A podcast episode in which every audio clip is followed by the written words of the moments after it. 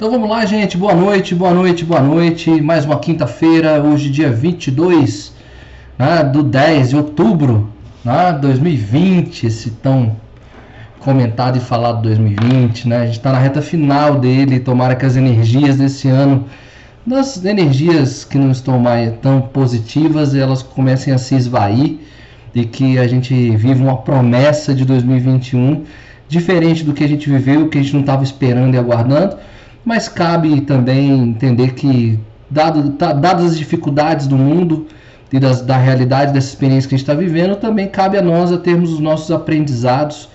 Né? Nós estamos vivendo um momento único de fazer um mergulho interior, né? de rever as questões das nossas, das nossas vidas né? e, e trazer novas perspectivas. É nisso que eu acredito. Né? Então, já desde já agradecendo aqui a Denise. Denise chegou no horário hoje. Que maravilha, Denise. Coisa boa. Eu não sei se você tem fuso horário aí, Denise, está falando do Brasil ou não. Não lembro direito. É, mas, Cris, obrigado. A Cris não esperou nem eu falar, né, Cris? Obrigado aí pelo, pelo retorno do áudio, retorno do vídeo, Cris. Muito obrigado. Eu já ia perguntar mesmo, então que bom que você já está sendo minha parceira de, de logística, né? dessas coisas de, de computação, de informática que a gente tem por aqui. Né? Então, obrigado, Cris, muito legal aqui. Né? Bom, a, a gente está então indo para a nossa reta final desse. Eu vou apresentar depois para vocês na próxima live o que, que a gente fez, né? E aí vou fazer repetir esse convite para vocês que façam a leitura, tá? Não só acompanhe aqui pelas lives, mas que façam a leitura e não só a leitura, mas os registros também de vocês nos diários de bordo desse do livro que a gente está tomando como referência, que é a, Arte da Maestria, que na verdade o livro é Maestria do Robert Greene. Tá? Vou na próxima live eu vou mostrar, apresentar para vocês direitinho. E aí tá, eu consegui, eu consegui o livro baixado, né? Então tá, tá, é, tá, tá tranquilo de, de acessar. É um livro muito bom porque o livro ele traz. A gente não fez esse trabalho aqui, porque tal, talvez ficasse um pouco mais pesado, mais denso o Live Class. Né? Mas o livro tem tudo aquilo que eu, que eu tratei aqui com vocês. É, ele antecede de histórias de grandes mestres da humanidade. Tá? É, pessoas que viveram essas experiências e esses insights que nós estamos tendo aqui no Live Class. Eles viveram essas experiências, então tudo é tirado das histórias de vida desses grandes mestres da humanidade. Vou citar aqui Mozart, Leonardo da Vinci, Darwin, aí eu não estou aqui numa questão ideológica dele, não, estou falando da história de vida dele, mas foi um grande nome da humanidade, e tantos outros que a gente até desconhece.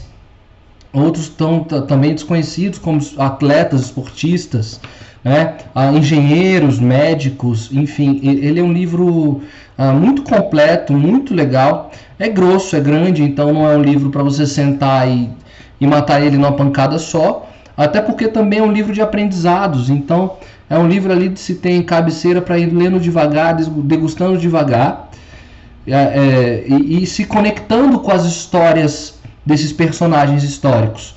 É isso que é muito legal desse livro.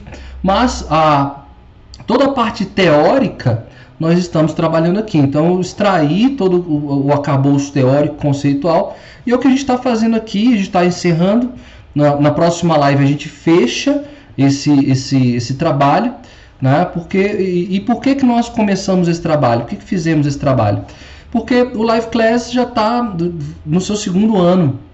E o Live Class, nesse formato que a gente vive aqui, eu com vocês, ah, ele está tendo o seu fim. Né? Então, não sei se o projeto continua e não sei se o projeto continua comigo também. Mas nesse formato a gente sabe que a, gente, que a nossa história vai, vai se findar. Então, o que, que, eu, o que, que eu queria aqui? Que a gente tivesse, então, esses encontros que conseguissem amarrar tudo aquilo que nós criamos no primeiro ano.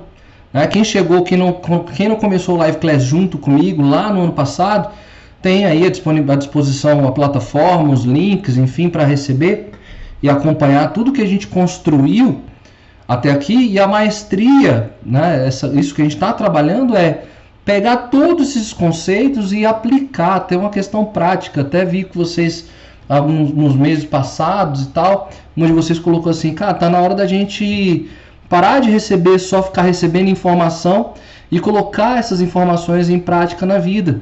Então, por isso que eu escolhi esse livro da maestria, porque é uma forma da gente aplicar e saber desde antes. Isso é o, é o bonito da tradição, isso é o legal da gente ter história, isso é o legal da gente ter cultura, que a gente não precisa, é, é, a gente não precisa ter, cometer os mesmos erros das pessoas que nos antecederam. Mas agora, mas nós podemos saber o que, que eles trilharam o que, que talvez nos espere, o que talvez nos aguarde. Então é isso, a, a jornada pela maestria é essa. A gente a, escutar essa voz interior que diz pra gente, né, que diz sempre pra gente, que martela para nós, que nós não estamos onde deveríamos estar. Nós não estamos fazendo o que deveríamos estar fazendo. Nós estamos empurrando a vida e a vida está passando. E, infelizmente, nessa história da humanidade, nesse episódio, está olhando para os lados e vendo a gente está algumas famílias estão perdendo pessoas, pessoas novas também estão, estão, estão se desconectando desse plano aqui junto conosco. E a gente se pergunta no final de tudo isso, né, o que que eu fiz? É, que legado eu deixei? Ah, é, e o legado eu sempre coloco aqui que a gente só vai, a gente nunca vai saber qual é o nosso legado.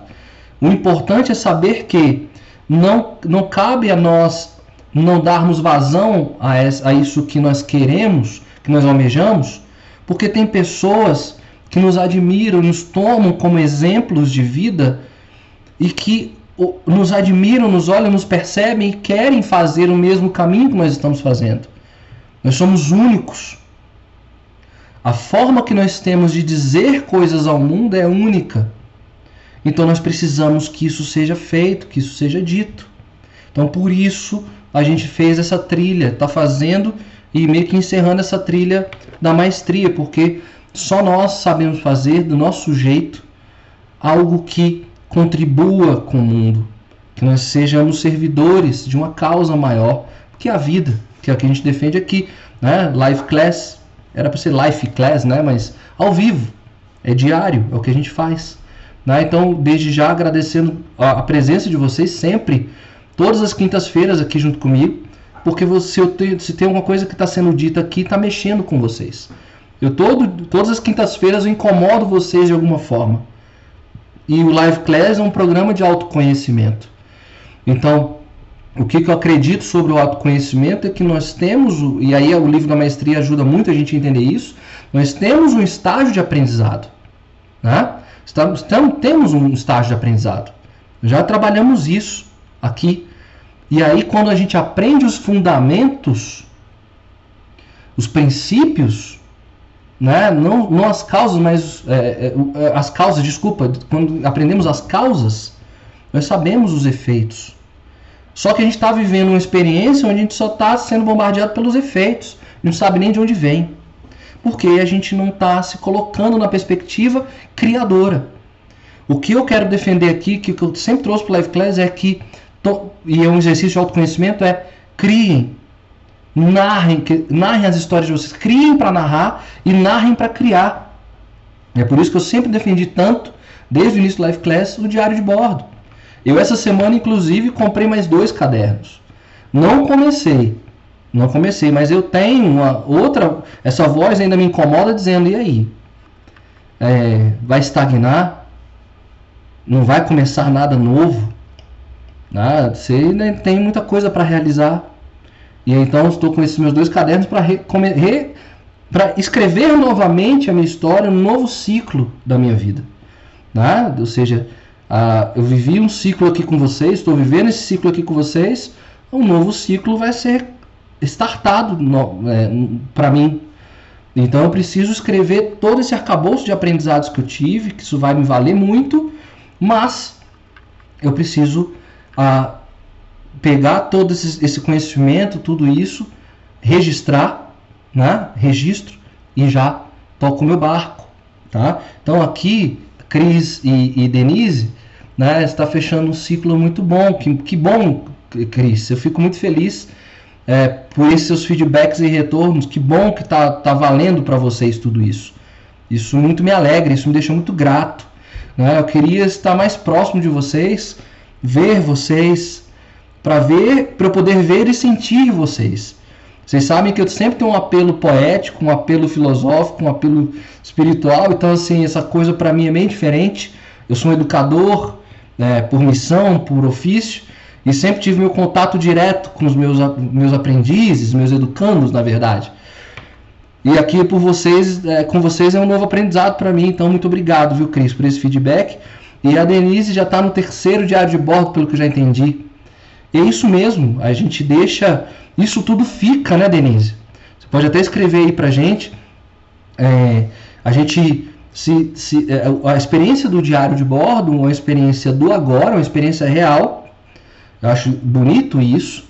Ou seja, um exercício que eu já trouxe para vocês, que é o do reguminatio, que é um dos exercícios ah, é, monásticos. Que que, que é o reguminatio? é, é regurgitar mesmo. É, é, aquele movimento da vaca, né? Que mastiga, engole, volta aquele líquido para a boca e ela, regumi, ela mastiga de novo e traz de volta. Então, esse ruminatio, na verdade, é o que é a nossa razão se comunicando com a nossa emoção, voltando para a razão e se materializando. Então, quando a gente toma de volta esses, esses escritas, né, a gente tem uma outra leitura, outra perspectiva do que nós somos e do poder das nossas ações. Então, obrigado por isso aqui, por esses retornos de vocês, tá? Então, a, uma nova história vai ser escrita e a gente está escrevendo essa história a partir da maestria, ou seja, uma nova jornada vai ser feita. Então, voltando para a maestria, voltando para o nosso cerne, eu, eu aprendo, eu tenho um estágio de aprendizado e ele é desconfortável, porque ele é muito individual, ele é muito particular, ele é denso, ele é demorado, mas quando a gente tem domínio desses fundamentos, desses princípios, a gente começa a externalizar tudo isso a partir de uma perspectiva criativa. Criar. Ah, segundo alguns historiadores e linguistas, a, a palavra, a expressão seria criar. Porque ah, eu sou criador de gado, eu crio galinha, eu crio cachorro, criador. Né? Mas o criar é essa perspectiva de dar vida, de colocar em movimentos planos e ações. Né? Então tem, tem esse debate e discussão. Mas a gente, quando tem os fundamentos, a gente começa a criar, entrar no movimento de criação, criacional. Isso é muito legal. Né? A gente traz novas respostas, novas possibilidades. É aqui que estamos, na criação na criatividade, é o despertar na mente. Então a gente trabalhou essa, essa criação, é, os, o que, que acontece conosco quando a gente atravessa é, a, a, barreira do aprendizado para começar a criar. Então nós vimos o que, que acontece não só conosco, mas com as pessoas que estão ao nosso redor. Então essa aqui é a parte 2 da criatividade, da, da, do, do despertar da mente, do, do poder criativo, do poder da ação, da intervenção. Essa é a segunda parte, então, que nós estamos, vamos viver agora. Estou só fazendo esse, essa, essa, essa memória aqui para a gente não se perder, porque ah, esse estágio tem armadilhas. Esse estágio nos cria peças. Então, se no primeiro estágio a gente deu algumas dicas aqui é, de possibilidades de, de exercícios criativos, que existem vários, mas aqui, quando a gente está com esse poder em nós de criar, a gente vive algumas armadilhas. É isso que a gente vai conversar para a gente tomar cuidado com essas armadilhas. Uma vez que eu crio e sou dono da, da criação, eu posso observar a obra, isso é divino. Né? Então, a, a, história bíblica da criação diz que ah, Deus criou o mundo sete dias, e no sétimo dia ele contemplou a obra. E é o que a gente faz também quando está muito, tudo muito pronto. A gente contempla a nossa obra. E qual é a nossa obra aqui do autoconhecimento da nossa vida? Eu poderia usar alguns, alguns exemplos simples. Quando eu, enquanto músico, quando escrevo uma música e que escuto aquilo, eu contemplo a minha obra. É uma conexão da, do criador e da criatura. Um fotógrafo, uma fotógrafa, quando vê a sua foto, a revelação, ela olha e fala: Nossa, que genial. Um pai, uma mãe, quando é, os seus filhos é, tendo sucesso né, na vida, a gente observa a criatura e fala: Isso é minha obra. Isso mexe com uma, uma, uma cozinheira, uma, uma doutora, uma médica, uma professora, enfim. Quando observa a obra, a gente se alimenta de um espírito que nos coloca de volta em que estado? Nós já conversamos isso quando conversamos sobre psicologia positiva. Nós nos reconectamos com o nosso estado de flow, onde não tem uma questão temporal, não tem uma tem muita responsabilidade, tem muito domínio de técnica, mas o tempo para, o tempo se perde, nós executamos sem dor. E aí vem os budistas dizendo que quando a gente encontra uma coisa que a gente faz, né? é, que ama, a gente não trabalha, a gente vai trabalhar nunca, né? Então é, é mágico isso. Então criatividade. E aí, uma vez que eu entendo todas as, art, as artimanhas da criatividade, a gente está dominando a técnica, dominando a arte, nós somos mestres. E aqui os mestres somos nós das nossas vidas. E é um ciclo interminável, porque nós estamos em momentos diferentes. Né? Então, uma vez que a gente domina um processo, e somos mestres de um sentimento, de uma emoção, de uma técnica, ou de uma experiência, ou de uma, de uma jornada, qualquer que ela seja, nós estamos ah, já exercitados para recomeçar e viver toda a experiência novamente e esse ciclo bonito sem fim que tem que ter registro. Né? Tá aqui a Denise dizendo para a gente que está no terceiro diário. Ótimo, que sejam mais. E isso vai ficar para a história.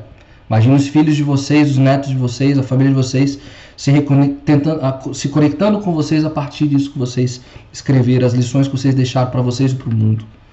Isso, isso já, já, já, eu já defendi essa pedra.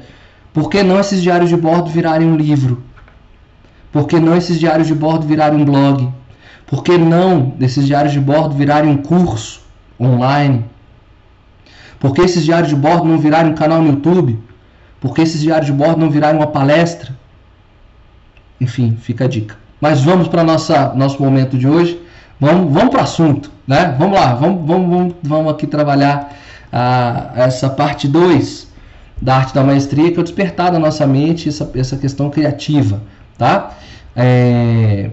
Então, como eu falei, é uma continuidade da live anterior. Quem não viu, botei aí no grupo. Ah, dá uma olhadinha, ah, assiste a live anterior. É, elas não são elas, elas uma, uma não depende da outra, mas é interessante ver a primeira, tá? É, porque aí vai fazer um pouco mais sentido, tá? Mas então vamos lá. Quais são essas armadilhas então da criatividade, tá? Então o Robert Greene coloca o seguinte: quando a gente chega na fase criativa, que ele chama de fase criativa ativa, de nossas carreiras, né? Que ele está trabalhando na perspectiva do, do trabalho aqui. É, nós encaramos novos desafios que não são simplesmente mentais ou intelectuais. Nós já conversamos sobre isso. Tem vários desafios. Não é só dominar uma técnica e aplicar a técnica. Tem pessoas envolvidas nisso, ah, não só pessoas, mas outras experiências. Uma série de dificuldades podem eh, ser acrescentadas, outras dificuldades são acrescentadas. Ele, ele complementa aqui: o trabalho é mais exigente, estamos por conta própria e os riscos são muito altos. Exatamente, a gente está desbravando um oceano. Eu, trouxe, eu acho que já trabalhei isso, a, a, a, a história do Amir Klink, né, o nosso navegador brasileiro que atravessou o oceano a remo. Né, ele tem um livro, acho que eu trouxe esse livro nas primeiras lives, lá no ano passado, 100 Dias Entre Céu e Mar. Quem não conhece, dá uma olhada, Amir Klink, 100 Dias Entre Céu e Mar. É, tem muito disso, que ele fez todo o planejamento, ele ficou anos fazendo o planejamento da travessia, ele atravessou a remo. Ele construiu a canoa, né? ele fez todos os estudos, mas só quando ele se lançou no mar que ele se deparou com algumas dificuldades que não estavam previstas. É isso que aqui está acontecendo. É, nós estamos por, nosso, por conta própria, nós estamos sozinhos navegando e os riscos são muito altos, tá? mas a gente quer chegar e a gente vai chegar. É, nosso trabalho agora é mais exposto ao conhecimento público, ou seja, agora a gente está na mão dos olhares, das opiniões, enfim, a gente já conversou isso na live passada. Né? Estamos sujeitos a, nós estamos mais expostos. Né? Então a gente está sujeito ao que ele está chamando de, desse escrutínio rigoroso, né? os olhares, as opiniões. Talvez tenhamos as ideias mais brilhantes e uma mente capaz de superar as maiores dificuldades intelectuais, mas se não formos cuidadosos, cairemos em algumas armadilhas emocionais, exatamente sobre elas que nós vamos conversar hoje. Quais são as armadilhas emocionais que esse processo de criatividade pode fazer com que nós é, tropecemos e caiamos, né? Aí o aí, que, que acontece quando a gente cai? A gente, fica, a gente fica inseguro, a gente fica questionando o processo. A gente questiona a jornada, a gente questiona a rota. Né? Ficamos inseguros, ansiosos demais com as opiniões alheias, ou excessivamente, ou a gente fica excessivamente autoconfiante. A gente vai conversar agora sobre isso. Ou nos sentiremos entediados. E a gente também, na, na época da, da quando estudamos, estudamos psicologia positiva, ah, nós trabalhamos que ah, se ah, eu tenho algo, um desafio que está, o desafio está aquém das minhas habilidades, se o desafio está abaixo das minhas, das minhas potencialidades, eu entro num, num, num tédio. É sempre o mesmo desafio, ele sempre igual, ele está abaixo das minhas habilidades, então eu vou cair no tédio. E aí tem aquela outra perspectiva, quando ele está muito, quando ela, quando está muito, o desafio é muito grande, eu olho para ele e falo, eu não vou dar conta. Eu já desisto, já me causa ansiedade. Então a gente tem que se permitir colocar nas nossas vidas desafios palpáveis que a gente possa alcançar e realizar para que a gente se sinta desafiado, se coloque em flow, veja as nossas forças de caráter e virtude e que nós consigamos realizar e que possamos celebrar essas pequenas conquistas. Eu celebro tudo, tudo. Eu celebro tudo, todos os avanços, é, porque essa energia me move. Essa energia me move. Tá? E, e se eu não fizesse isso, talvez eu desistisse antes de algumas coisas. Porque às vezes eu não vou conseguir chegar, ver o final da jornada, mas eu estou no trânsito, no, no processo, então se eu celebro, eu consigo ver os passos que eu dei e eu não vou ah, me colocando para baixo. Né? Bom, então, é, é, então vamos entender quais são essas armadilhas. Tá? Então vamos para a primeira dessas armadilhas aqui que a criatividade pode acabar nos colocando. Vamos lá. Primeira é a complacência. Eu vou ler aqui tá, o que, o autor nos diz e a gente troca essa ideia sobre complacência. Tá? Depois que nós passamos por uma rigorosa fase de aprendizado, já falamos sobre isso, e que deixamos e que começamos a flexionar os nossos músculos criativos, né? ou seja, a gente já aprendeu, estudou, Tá? E agora está botando esses músculos da criação para vibrarem. Não há como deixar de sentir uma sensação pelo que aprendemos e pelo ponto que chegamos. Espontaneamente começamos a não dar valor a algumas ideias que aprendemos e desenvolvemos. Aos poucos paramos de fazer as mesmas perguntas que nos assediavam até então. Já conhecemos as respostas. Até nos sentimos superiores, sem nos conscientizarmos disso a mente se estreita e se enrijece é, à medida que a complacência se infiltra em nossa alma. E ainda que tenhamos conquistado reconhecimento público por nosso trabalho passado, sufocamos a nossa própria criatividade e jamais a recuperamos. Faça de tudo para combater essa tendência, preservando ativa sua capacidade de deslumbramento. Lembre-se o tempo todo de quão pouco você realmente sabe e de que e de como o mundo continua misterioso. Vamos lá então. O que, é que ele está dizendo aqui da, da complacência? Né? Ah, porque a gente passa por essa fase de louca de aprendizado e a gente começa a ver alguns resultados. E aí isso deixa a gente muito feliz. A gente tem mais domínio sobre a coisa, a gente tem mais segurança sobre a coisa. E os retornos começam a ser positivos daquilo que a gente está fazendo. Só que quem vive esse processo criativo sabe que tem um momento de estafa. É, aí a gente tem duas situações aqui. Então, então é um processo de bloqueio criativo, a estafa criativa. E essa estafa criativa, esse bloqueio criativo acontece por duas perspectivas. A primeira, eu tenho que continuar criando. Então tem um impulso, um impulso da demanda que fala assim, crie, crie, crie, crie, crie. E aí chega uma hora que você se sente travado. Falo, cara, não tenho mais o que criar, não consigo mais criar, tô, tô travado, não sai, não, não, não desgarra. O que, que acontece? É porque nós, quando isso acontece, é porque a gente perdeu em nós, essa questão da complacência, nós perdemos de vista as perguntas que nos colocaram nessa atividade. Nós dominamos tanto a técnica e nós criamos tanto que, que, que a gente entrou numa outra bolha uma outra zona de conforto que nos faz perder a causa primeira do que nos colocou nessa jornada maluca. Então volta, lembra, pô, eu tô aqui para quê mesmo? Eu me lancei nisso aqui para quê mesmo? Né? Para que respostas que eu queria dar? Então essa é a primeira questão. A gente se perde, no meio da caminhada a gente se perde do ponto original. Então a gente vai perdendo o, o, o, ao bloqueio criativo porque a gente não sabe para onde a gente quer mais ir, a gente se perde no meio do caminho. Esse é o primeiro, essa é a primeira questão. E a segunda questão do bloqueio é: bom, se já tá bom, se a galera tá gostando, se tá todo mundo admirando, se tá todo mundo curtindo, se eu estou entregando a mesma coisa sempre, tá todo mundo gostando, eu não preciso, eu não tenho mais o que aprender. Você vira dono, você, você se endeusa de tal maneira que você tira a perspectiva de que você é um eterno aprendiz. Lembra que a gente sempre trabalhou na perspectiva da criança. Então, se você quer continuar é, ampliando o seu horizonte, a sua alma, né, a sua vibração, tenha consciência, traga essa perspectiva é, da, da infância, da criança, que está sempre se colocando em aprendizado e ela sempre sabe tem alguma coisa nova aprender, porque quando eu acho que eu aprendi tudo, eu já estou rígido, já me fechei de novo. Ah, então, tem, ele coloca aqui ah, sobre. Cadê? É, conquistamos o reconhecimento do público. Né? Eu participei, eu, eu vi uma live essa semana que eu achei muito interessante. A live dizia o seguinte: que você tem aí pessoas nos seus Instagrams, nos seus Facebooks e YouTubes, com milhares de seguidores, com várias pessoas que estão ali seguindo e tal. Mas essa pessoa não consegue materializar isso num, num, num negócio. Ela não está vendendo nada. Então ela cria, cria, cria, cria, mas aquilo ali já não está mais gerando valor nenhum, ou já desde o início já não gerava valor, valor nenhum para ninguém. Então ela continua produzindo né? E aí apelando para algumas coisas que estão ali abaixo daquilo que é da, do caráter dela. Ela se sujeita a algumas coisas para ver se a máquina gira. Então ela se perdeu.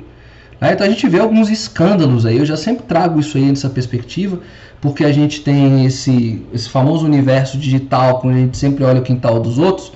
Mas o que a pessoa tá lá com milhares de seguidores e tal, não, não, não, mas não está tendo retorno nenhum daquilo.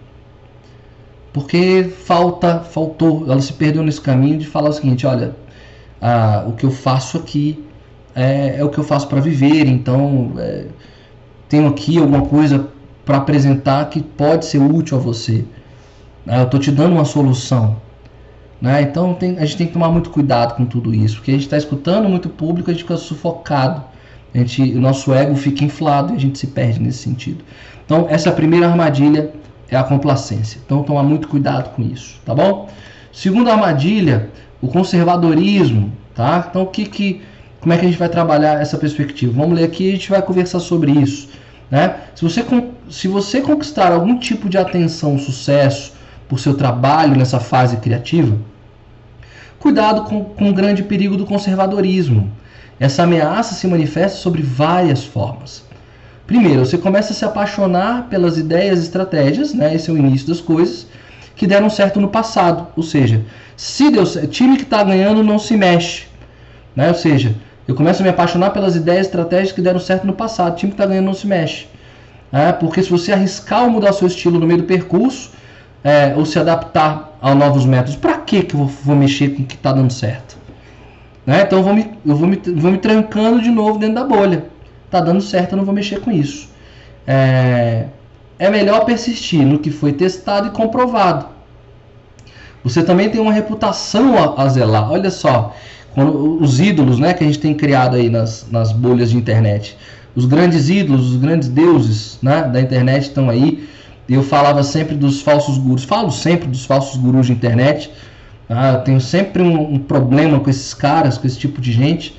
Né? E essa semana eu recebi de uns grupos que eu tenho a notícia de um desses grandes gurus. Eu sempre fui um cara que, que, que, que afrontei esses movimentos messiânicos de internet e de YouTube.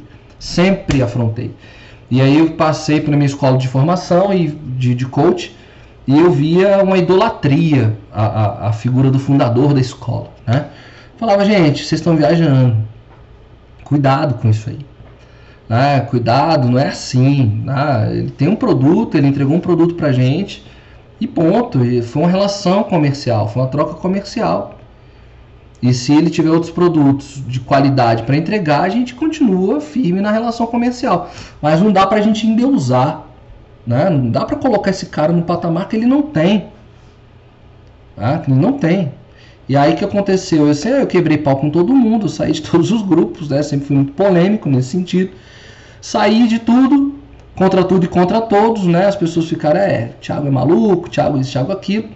Então eu recebi a notícia que o cara tá aí, ele vende pacotes milionários, é, ele vende os super pacotes do Torne-se Milionário como eu.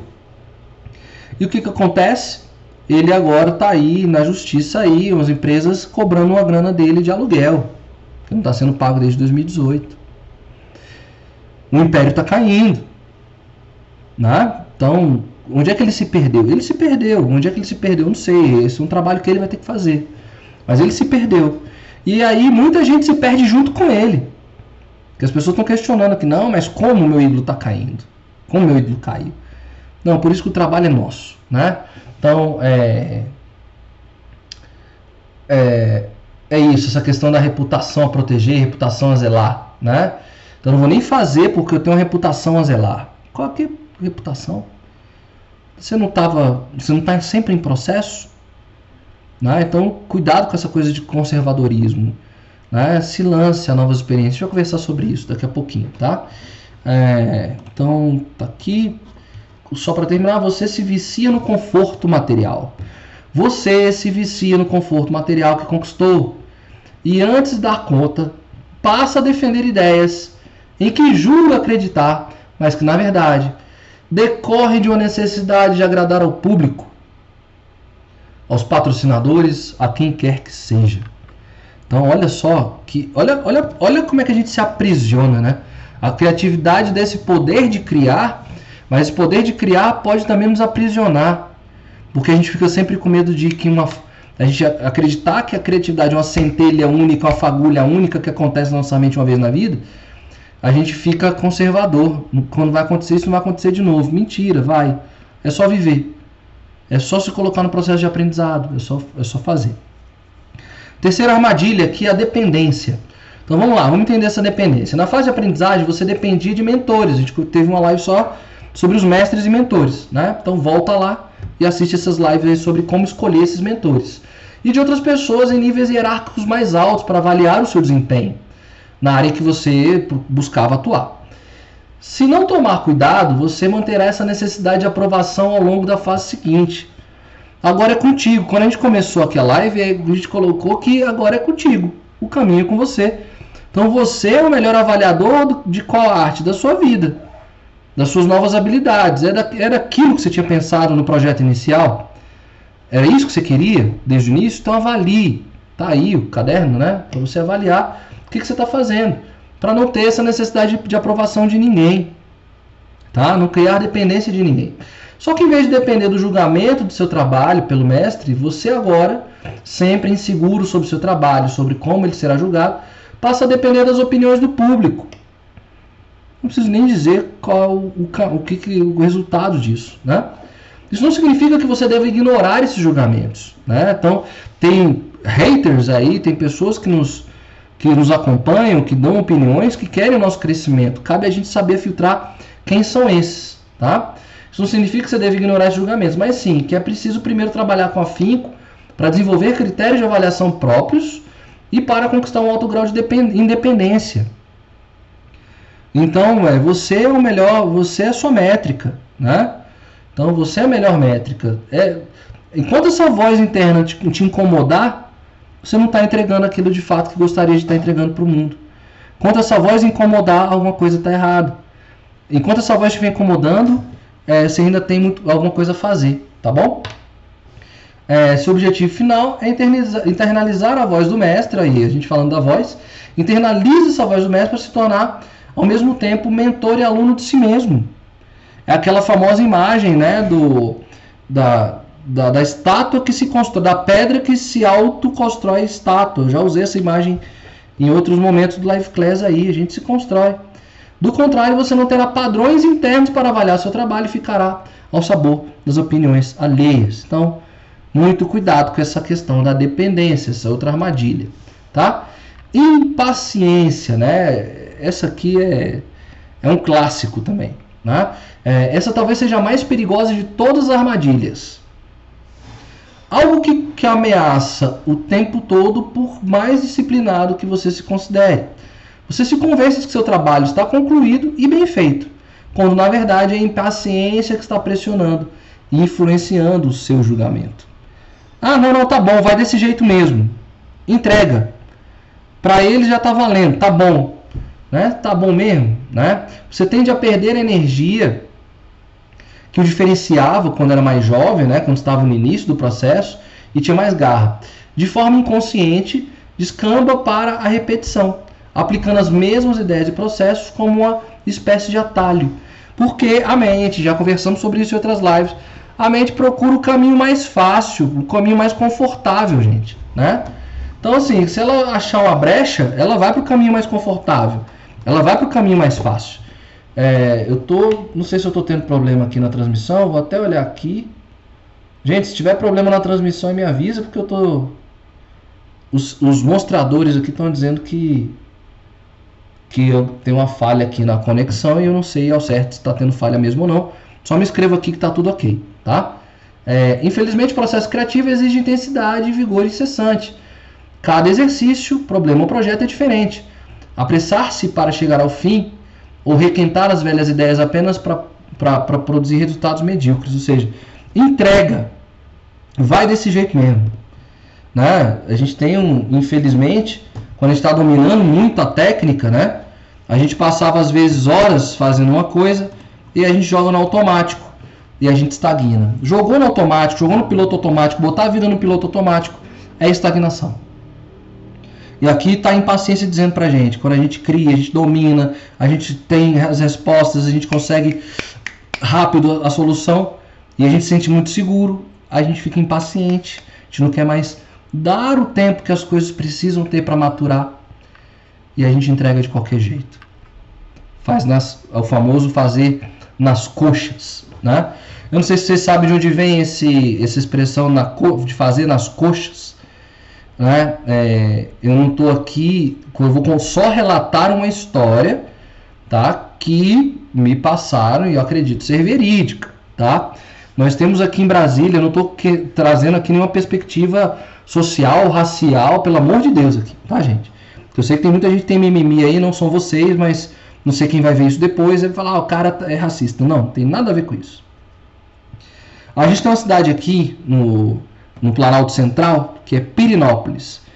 Quem não conhece Pirinópolis, eu faço o convite para que conheçam Pirinópolis, aqui na, no Goiás. Né? E os brasileiros vão muito a Pirinópolis. E a Pirinópolis é uma cidade histórica, da época do Brasil colônia, onde os bandeirantes estavam entrando para buscar joias, né? É, pedras preciosas. Então tinha uma relação, uma estrutura Diferente da extração do ouro, diferente da extração da cana. Né? Porque você imagina é, a jornada que era trazer esses escravos para o centro do país, né? É, a, a, a alimentação, a, é, os bens, né? como é que eles chegavam. Então, é, era, era, tinha umas coisas, as coisas eram mais difíceis nessa época. E aí o que, que acontece? Diz, é, esses, os guias da cidade eles vão caminhando, então é uma cidade histórica, Pirinópolis, ah, então lindíssima a cidade. É, faço o convite para que vocês conheçam não só a cidade, porque tem uma série de cachoeiras ao redor de Pirinópolis. Então faço o convite para que vocês visitem. E aí o que acontece? Os guias, eles vão andando pela cidade e vão contando as histórias pra gente. Então a história do a pessoa não tem eira e nem beira, ah, essa é uma história que eles contam e eles contam essa história do do fazer nas coxas. Então diz que é, os telhados de, de, cerâmica tinham um padrão, tinham um formato. Eles eram feitos, o molde eram as coxas dos escravos. Tá? Então eles botavam a, a argila lá e moldavam nas coxas dos escravos. Ok. E aí, quando o escravo estava com pressa, ou sei lá, estava puto com a vida, sei lá, né? os problemas não saíam dentro de um padrão. Então, quando se iam colocar as telhas nas casas, se viam que as telhas eh, não estavam uniformes. E aí dizia que essas telhas então eram feitas nas coxas.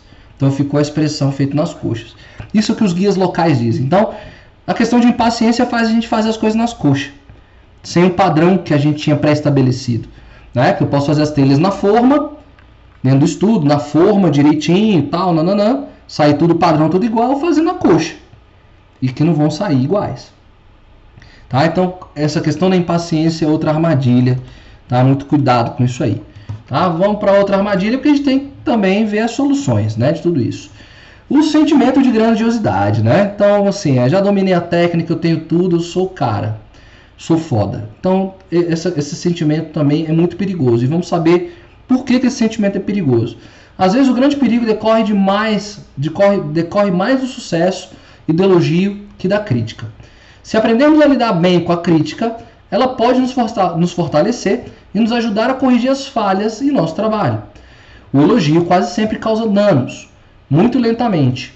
A ênfase se desloca da alegria do processo criativo pelo amor pela atenção do ego inflado. Já falei porque elas acabam que são complementares, né? Sem percebermos, alteramos e moldamos o nosso trabalho para atrair os louvores, porque tantos ansiamos. Então, assim, às vezes o trabalho fica no sentido de Pronto, é o famoso like do Facebook e do Instagram. Vou publicar para os likes. Vou produzir conteúdo só para ver o engajamento.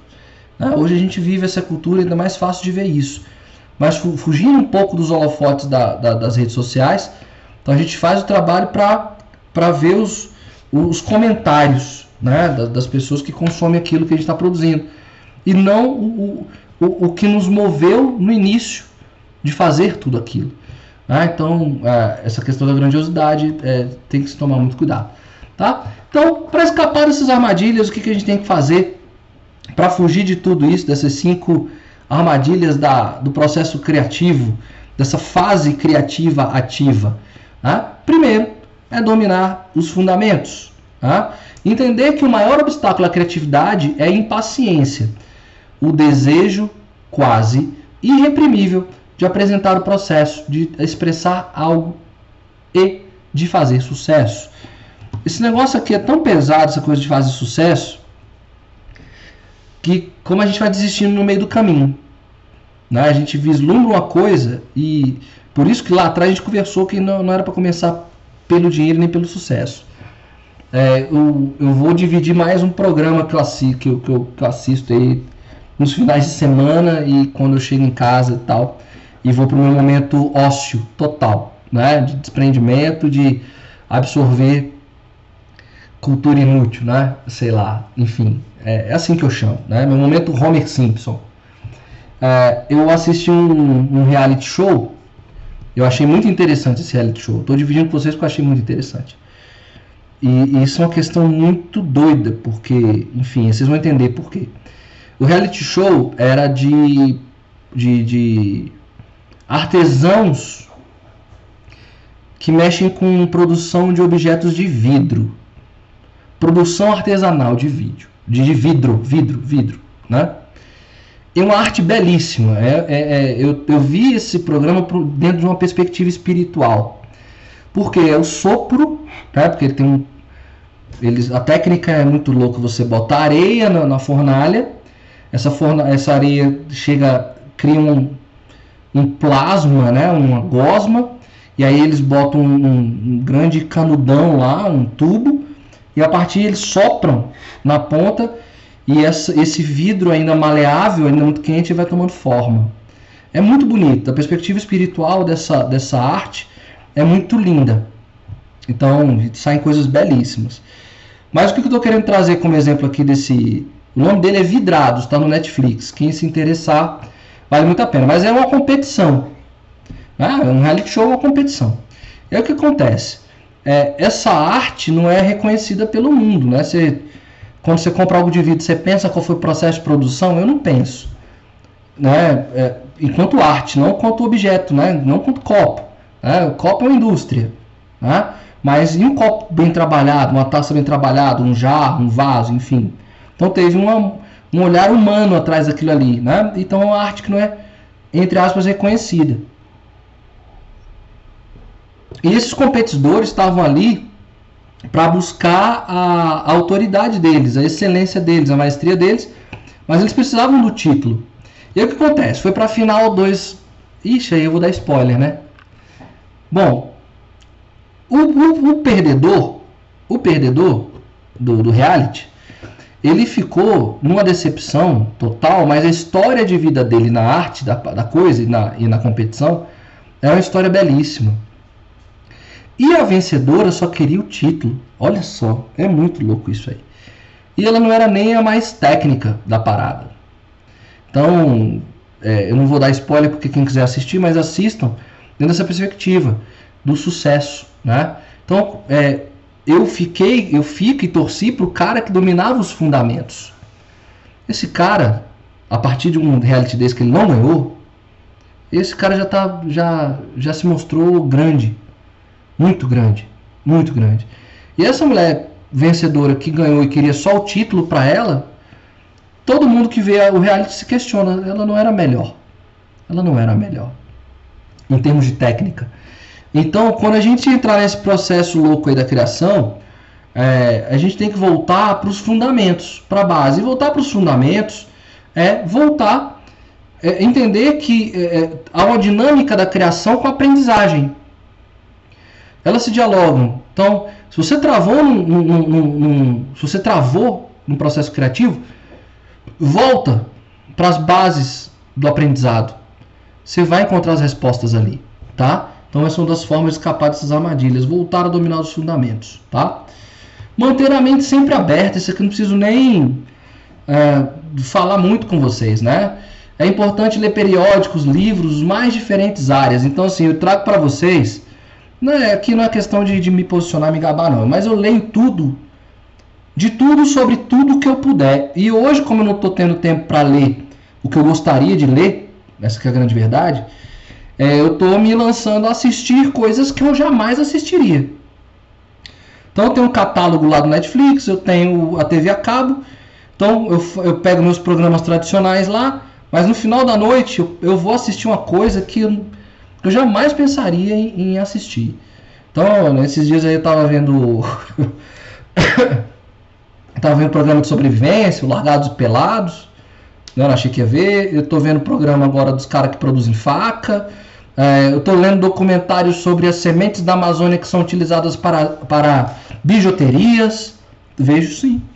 Eu, tô, eu vi um reality show de, de jardineiros, né? E aí eu tô até plantando umas plantas lá em casa. Enfim, porque a gente tem que estar sempre com a, me, com a mente aberta para tudo. Porque o que, que. Esse é um conceito meu, tá, gente? Isso aqui é meu agora. O que, que é criatividade para mim? Criatividade para mim é a arte de ligar pontos, conectar pontos distintos. Então, quando eu estou com a mente aberta, vendo essas coisas todas, estão lá, essas informações estão comigo. Quando chega um dado problema para mim, eu volto para me conectar com aqueles pontos. Eles me ajudam a ver coisas que eu não vi. Então, esses, essas semanas aí eu participei de um, uma experiência da NASA aí muito legal. Né? A NASA tem um, programa anual de dar soluções para as coisas do mundo, que era cada problema louco. Eu falei, caramba, que louco isso aqui. E eles querem isso mesmo, outros pontos de vista. Ter a mente aberta para tudo. Então, leiam livros diferentes, vejam filmes diferentes, vejam coisas que vocês jamais veriam. É, extrapole né, os horizontes. Estou vendo até comédia romântica. Porque tem aprendizados ali nessas comédias românticas que eu preciso extrair. Né? E aí, que aprendizado que eu vou tirar disso aí? Né? Então, assisto tudo, eu vejo tudo, estou lendo tudo, é, absorvendo muita coisa legal. Mas dentro daquilo, ah, o importante é, mas dentro daquilo que eu, que eu me proponho a fazer. Se eu sou um profissional que trabalha dentro da perspectiva de, de formação humana, desenvolvimento humano, eu absorvo os conteúdos que eu acredito que podem me ajudar. Tá? Então a gente de repente sai muito, foge muito da maionese, né? Então, pô, eu curto muito mecânica de automóveis, né? Tá, eu vou trabalhar aí com, sei lá, é, a literatura do século III, nem existia carro nem mecânico, sei lá. É, às vezes se conecta demais, né? Mas acho que tudo é aprendizado. Tudo é aprendizado, a gente pode se conectar com tudo, mas manter a mente aberta para tudo isso, né? Para não se perder, tá?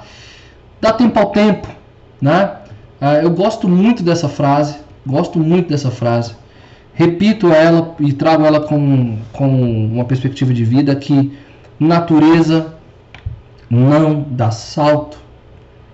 Tudo tem seu tempo de maturação para que as coisas aconteçam. E é, e por acreditar muito nisso que dificilmente eu caio naquelas histórias do comece do zero, em 15 dias, 7 dicas, tal, porque as coisas não são assim. E para criatividade, para maestria e para aprendizado não é assim que a coisa funciona. Então, ó, tá aqui, vou ler aqui com vocês, ó. Ah, cadê? Como o processo criativo é uma questão ardilosa, né, foi o que eu exatamente falei, tem suor, lágrimas, sangue, luz, tem tudo que, que você imaginar aí. Né? Como o processo criativo é uma questão ardilosa, para a qual não recebemos treinamento, nós não recebemos treinamento para isso, em nossos primeiros esforços criativos, quase sempre estamos por nossa conta própria, para o bem ou para o mal. E nessas circunstâncias temos que produzir algo compatível com as nossas peculiaridades e nossa profissão. Muitas vezes, porém, erramos muito no desenvolvimento do processo, em especial quando estamos sob pressão para produzir resultados e com medo de não chegarmos a lugar nenhum. Então, é, se é uma coisa sua, para sua vida, então faz com leveza, faz com arte, entre em flow. Dê tempo ao tempo. Coloque sim prazos. Coloque deadline sim. Que semana eu vou fazer isso, semana eu vou fazer aquilo. Isso é uma coisa. Isso nos move. Isso ah, tira para nós esse elemento da. A gente coloca uma perspectiva de que não só depende da força de vontade, é um compromisso que você está fazendo, tá? Mas as coisas têm um tempo de maturar, né? É devagar, é um processo, tá? É, eu ia trazer um exemplo aqui, é, mas me fugiu. Ah, lembrei. Thomas Edison. Thomas Edison. Lamp, luz elétrica, lâmpada elétrica, iluminação elétrica. Ah, desse livro, se não me engano, não sei se foi esse livro, mas a história do Edison para luz, para lâmpada, é uma história de erros. Milhares, milhares de lâmpadas foram é, se perderam, várias experiências mal sucedidas para que uma desse certo. E Edison falava, eu só precisava que uma desse certo mesmo. Eu precisava dessa, de uma. Então ele não conta quantas lâmpadas ele perdeu para produzir. Ele precisava acertar uma. E ele foi persistente, ele sabia que tinha um tempo para isso. Maturou, deu, e a gente é grato ao legado dele aí. Luz, né? tá aí, luz. Né? Nossas cidades. É maravilhoso viajar de avião e ver as cidades de cima e, contemplar as cidades à noite e falar: Nossa, cidade é linda. Luz, né? Edson, paciência, deu tempo ao tempo, tá? E eu já tratei dessa daqui e a gente vai e é sobre ela que a gente vai conversar em breve. É isso mesmo? Ah, tá. Desculpa aqui, gente. Tá aqui, ó. Retornar ao propósito. Você também deve adotar esse modelo em seu trabalho, seu projeto. O problema precisa estar relacionado com algo maior. Isso a gente, eu não vou nem tratar disso agora, porque da nossa reta final de live class a gente vai falar só sobre propósito. Mas retorne ao propósito. Do que, de, que, de que prisão que você estava tentando se libertar e para onde você estava querendo ir. Mas a nosso, nossa última caminhada de live class, então já estou adiantando aqui, nós vamos trabalhar um conceito oriental chamado Ikigai. Não sei se vocês já ouviram falar desse conceito. Então, o Ikigai é, é, um, é um, é uma filosofia para a, uma filosofia interessante de, de, de, de, de pilares que nos ajudam a, a fazer a leitura do nosso propósito de vida. Então eu não vou tratar muito aqui não, mas é, quando chegar nesse processo criativo, nessa fase criativa ativa, e que cair em uma dessas armadilhas, volte aos seus princípios, aos seus porquês. Por que, que eu comecei tudo isso? Tá? Mas a gente vai ter a nossa reta final é só sobre propósito de vida. Então eu não vou queimar muito aqui falando disso agora, porque a gente vai ter essa caminhada, né?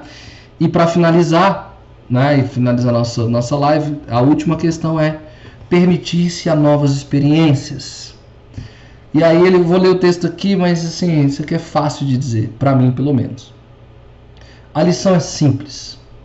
O que constitui a verdadeira criatividade é a abertura e adaptabilidade do espírito. Quando vemos ou experimentamos algo, é preciso observá-lo de vários ângulos para ver outras possibilidades além das mais óbvias. Não devemos nos prender às nossas ideias originais por teimosia, nem porque nosso ego está preso nas nossas verdades. Em vez disso, precisamos avançar a partir do que se apresenta no momento, explorando diferentes ramificações. A lição é simples: é abrir o coração para novas experiências. E aqui eu trago a perspectiva do viajante, de quem está conhecendo uma nova cidade. Então, eu fiz uma viagem nesse. Eu gosto muito de viajar é, e eu tenho alguns princípios, eu tenho a minha filosofia do viajante. Qual é a minha filosofia do viajante? Eu sempre me faço uma pergunta: quando é que eu estarei aqui de novo? Toda vez que eu me, que eu me prendo, falo, não vou fazer, não vou fazer, eu fico como é, quando é que eu vou estar aqui de novo? E aí eu, eu desdobro essa, essa questão para outras, outras coisas. Tipo, quando é que eu vou ter oportunidade de comer isso de novo? Quando é que eu vou ter oportunidade de ver isso de novo? Quando é que eu vou ter oportunidade de fazer isso de novo? Só Deus sabe. Então, quando eu viajo, eu sempre me pergunto essas coisas. Eu vou em tal lugar. Vou para tal lugar. Eu vou. Porque quando é que eu vou ter a chance de fazer isso de novo? Se, se eu tô com um cara do táxi, o cara do táxi me fala que tem um restaurante melhor do que aquele que eu estava indo, eu me pergunto, quando é que eu vou ter a chance de fazer isso de novo? Né? É, você me apresenta uma comida nova, quando é que eu vou ter a chance de comer isso de novo? Então assim, eu é, eu gosto dessa experiência da viagem e trago muito isso para minha vida também. Quando eu vou num restaurante que vai uma grana, sabe aquela grana do mês? É, eu vou num restaurante que eu sei que vai uma grana. Eu já sei que vai uma grana. O restaurante é caro, vai uma grana. Aí eu pergunto, quando é que eu vou pisar aqui de novo? Aí eu olho pro cardápio e vejo aquilo que eu jamais comeria na minha vida, ou que eu nem imaginei comer. Ah, é o prato mais caro? É o prato caro. Eu não sei quando é que eu vou voltar aqui de novo. Então eu me permito essa experiência. Então, essa, essa perspectiva de se permitir essa, novas experiências é o que vai te trazer a, essas possibilidades criativas. Né? Uh, eu trabalho aqui, eu, é, eu já revelei minha idade aqui para vocês, né? Eu tenho 3.8, vou fazer 3.9. Eu já estou entrando numa famosa crise do 40, do quarentão, né? Estou passando por Começando já a coçar a cabeça, apesar de faltar dois anos ainda. E eu trabalho aqui, na nossa empresa aqui da, do MBR, da Cátia Damasceno, é, nós somos 50 funcionários aqui e 90% deles, dos meus novos companheiros de trabalho, tem menos de 25 anos. ah, são 10 anos de diferença, 10, 13 anos de diferença. Então as questões, as, os movimentos geracionais hoje são ciclos menores. Antigamente, 10 anos era uma, já era uma geração. Né? Hoje não, 10 anos já são duas ou três gerações. É, então, o que, que eu me permito fazer? Eu estou com, com, essa molecada aqui, então a gente tem um Spotify aqui, eu falo, cara, o que, que você está escutando? Ah, você não vai gostar que você é careta, você é roqueiro, não, não, não. Deixa eu escutar, quero saber o que você está escutando. O que, que você está lendo? Deixa eu ver o que, que você está lendo. Eu vou ler o que você está lendo. Você não vai gostar. Não estou perguntando se eu vou gostar, se eu não vou. Eu quero ver o que você está vivendo aí. Né? Então, uh, também tem essa perspectiva de estar tá sempre com, com, com, questões geracionais querendo saber o que está acontecendo. O que, que há de novo. Né? Então, assim a gente foge dessas armadilhas da criatividade. Tá bom? Gente, obrigado aqui pela atenção de vocês. Uh, é, eu já estou me acostumando a isso, né? Vocês ficarem caladinhas aqui no chat e tal, porque estão prestando atenção. Eu já aprendi. Né? Vocês estão ouvindo. Mas então, na semana que vem a gente vai fechar o nosso livro. A gente vai falar da, maestria propriamente dita. Que estágio é esse? Que fase é essa? E uh, a gente vai. A gente encerra um ciclo começa outro. Né? E esse ciclo é um ciclo final aqui do Live Class. Tá bom? Gente, mas muito grato pela presença de vocês aqui. Muito obrigado pela atenção. Fiquem todos com Deus. Um ótimo final de semana. E peguem, aproveitem, revisem, revejam, anotem. Né? E, e sejam, tragam essa perspectiva criativa para a vida de vocês. Traz muita coisa legal. Tá bom? Gente, muito obrigado. Fiquem todos com Deus. Tá bom? A gente se vê na semana que vem. Um grande abraço para vocês. Valeu. Eu que vou dizer, gratidão. Valeu, gente.